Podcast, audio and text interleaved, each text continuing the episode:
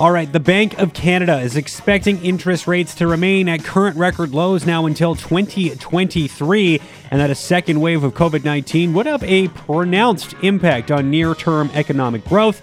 The central bank, as I said, held its key overnight rate at 0.25%, but did tweak its asset purchase program to shift towards longer term bonds which it says will have a more direct influence on the borrowing rates most important for households and businesses. What does this mean for you and I? Well, I'm pleased to welcome to the show now the Deputy Chief Economist at Central One Credit Union, Bryan Yu. Bryan, thank you so much for the time.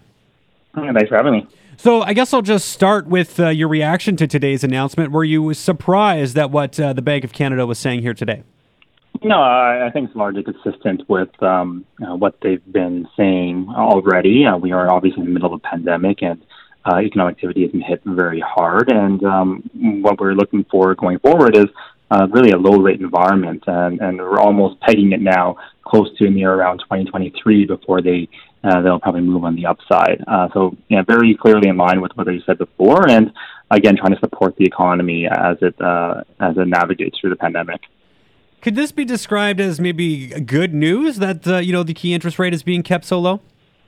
Uh, well, on one hand, obviously, if we're looking at uh, why it's being kept so low, it's because the economy is expected to have a lot of headwinds as we go forward. We've seen some rebounds in the economy since restarts, um, not only in Canada but also uh, around globally. But at the same time, uh, given that we don't have a vaccine, given we're still working within a physical distancing environment, um, weak global travel. Um, these are all factors which are going to be hampering us for a full recovery. And uh, when we're looking at what's happening uh, broadly right now in terms of rising COVID cases, those aren't exactly great uh, numbers either. Uh, but for some individuals, again, the low rate environment will be uh, quite beneficial for those looking for a house, looking for um, looking to get a loan. Yeah, no, for sure. So I guess if, if people are out there listening and they're thinking now might be the time to buy, I guess would that be, I mean, assuming you can actually afford it, because who knows what happened to your finances during this pandemic, but would now, I guess, probably be a, a good time? Or I guess now maybe with this announcement, you might have a little bit of leeway to say, I could, uh, you know, purchase a house or do some renovations over the next 12 months. Yeah, well, I think a couple things have already happened. Uh, that with the low rates we've seen, we've already seen a um, really big increase in the um, sort of in the housing market and, and the strength of the housing market. Uh, sales are, are well above where they were pre-pandemic. Uh, renovations are, are, are spending has been uh, pretty strong. Uh, so I think it's already been having that impact. And we also remember right now that this um, the effects of the pandemic have largely been unequal. Um, the hardest hit sectors have been those in the lower wage sectors, while uh, those in the middle to higher income sec- uh, sectors, well, they've been relatively uh, relatively unscathed as many people working from home. So for those individuals who've been saving a lot of money during this period, um, well, a low rate environment just helps them along as in terms of buying. Now, uh, one of the things that obviously this uh, announcement came in regards to was the fact that it's looking at, I believe it was early 2022 for when we might start to see the economy get back to like pre pandemic levels. Um, I guess looking at that, if if we did start to see things really uptick in early 2022, would that potentially change things based on the fact that it's looking at 2023, right, as when it might start to see that interest rate climb a little bit more, but that's not the case right now. So, I mean, is there a possibility for things to kind of shift and change pretty quickly depending on what we see in terms of economic recovery?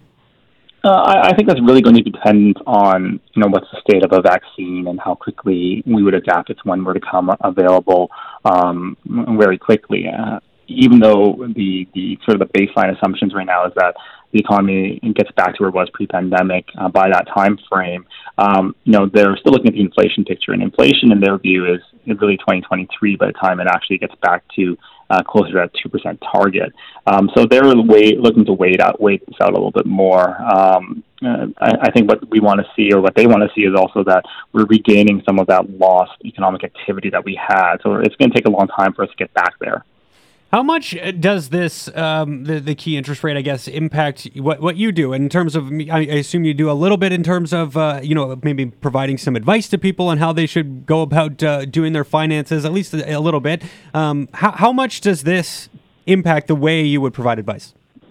Well, I, I think you know, in terms of our, we're an economist, so we don't provide uh, necessarily advice at the at the household level. Credit unions across the province and uh, do that, um, but it does when we're looking at what's happening now. It is one of those scenarios where uh, we are looking at that low rate environment uh, and you're making uh, making adjustments to whether it's how your investments are, are taking place for those uh, low rate environments. Also, again, going back to buying a home or, for example, a mortgage rate, those rates are going to be long, uh, are going to be quite low going forward. But as the economy recovers, um, some of these longer yields, some of these longer term interest rates, um, which drive mortgage rates ultimately, are going to start to rise as well over time. So we're watching that. We're providing that information to uh, our clients and, and, member credit unions, and again, they will they would um, advise as needed to their clients.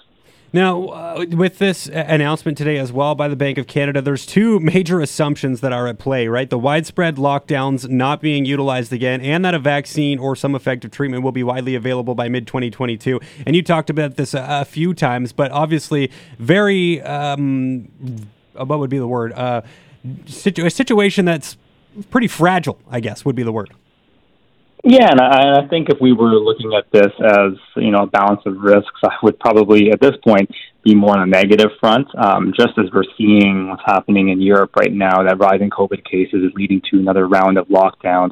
We're absolutely seeing more cases in um, in Canada, and that has led to you know, not the same stringency of, lockdowns that we saw or or restrictions that we saw earlier uh, in the year. But again, places like Ontario, or Quebec have uh, close some services, and you know that could happen here if again if we don't get our um, our own uh, house in order in terms of the the the virus and its spread. So uh, there's absolutely downside risk, and we're we're seeing that broadly right now, and that would have uh, some negative impacts uh, to the outlook. That would push out um, the potential for recovery. It pushes out the uh, uh, the rate cycle as well, or the increase in the rates uh, as well. Um, so yeah, it's very fragile, and, and that is something we're watching uh, very closely.